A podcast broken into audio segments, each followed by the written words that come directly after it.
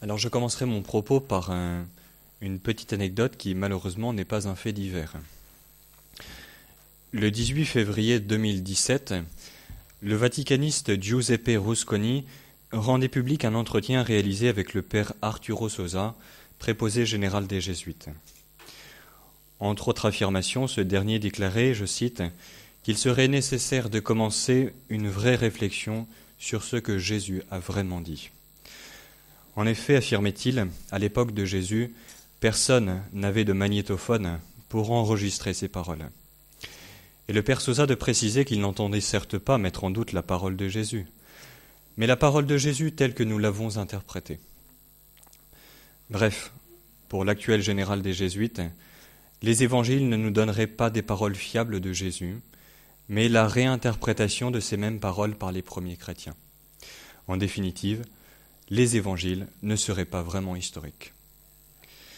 En d'autres, temps, cette déclaration du Père Sosa eut très certainement suscité de nombreuses et vives réactions. Mais, mais en 2017, elle se heurta au silence quasi généralisé du monde catholique. La chose est vraiment étonnante. Comment expliquer que le général des Jésuites, successeur de saint Ignace, ait pu tenir de tels propos pourtant directement contraires à la pensée magistérielle? Mais surtout, comment se fait-il que ces mêmes propos ne nous aient pas heurtés davantage? Finalement, comment expliquer que l'historicité des évangiles soit devenue une vérité à laquelle nous ne sommes plus vraiment attachés? Pour répondre à ces questions, nous allons retracer ici très succinctement l'histoire de la crise de l'exégèse biblique depuis Martin Luther jusqu'à nos jours.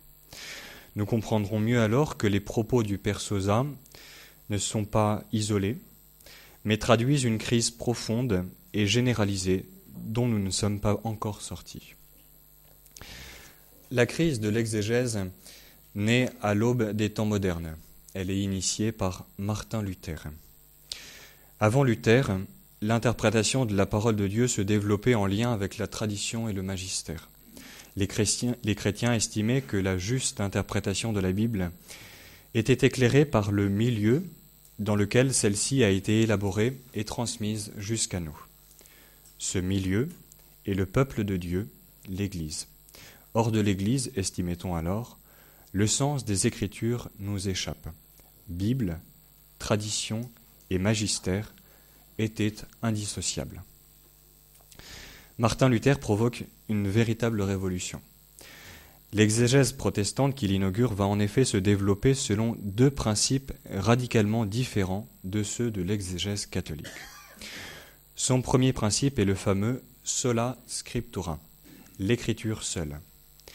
Selon ce principe, l'écriture sainte est le seul canal de la révélation et par conséquent l'unique source de la foi et le fondement de la religion. Ce principe exclut donc le deuxième canal de la révélation, qu'est la tradition. Le deuxième principe de l'exégèse protestante est celui du libre examen, selon lequel le sens des textes de la Bible est clair par lui-même, si bien que pour le comprendre, il suffirait de s'en rapporter à son jugement particulier.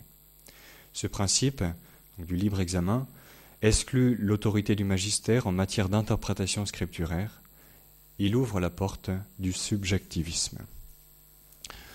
En se séparant de la tradition et du magistère, l'exégèse protestante pensait retrouver le texte biblique dans sa réalité nue, au-delà de ses commentaires traditionnels et magistériels qui, soi-disant, en avaient peu à peu masqué la véritable signification. Sola scriptura, l'écriture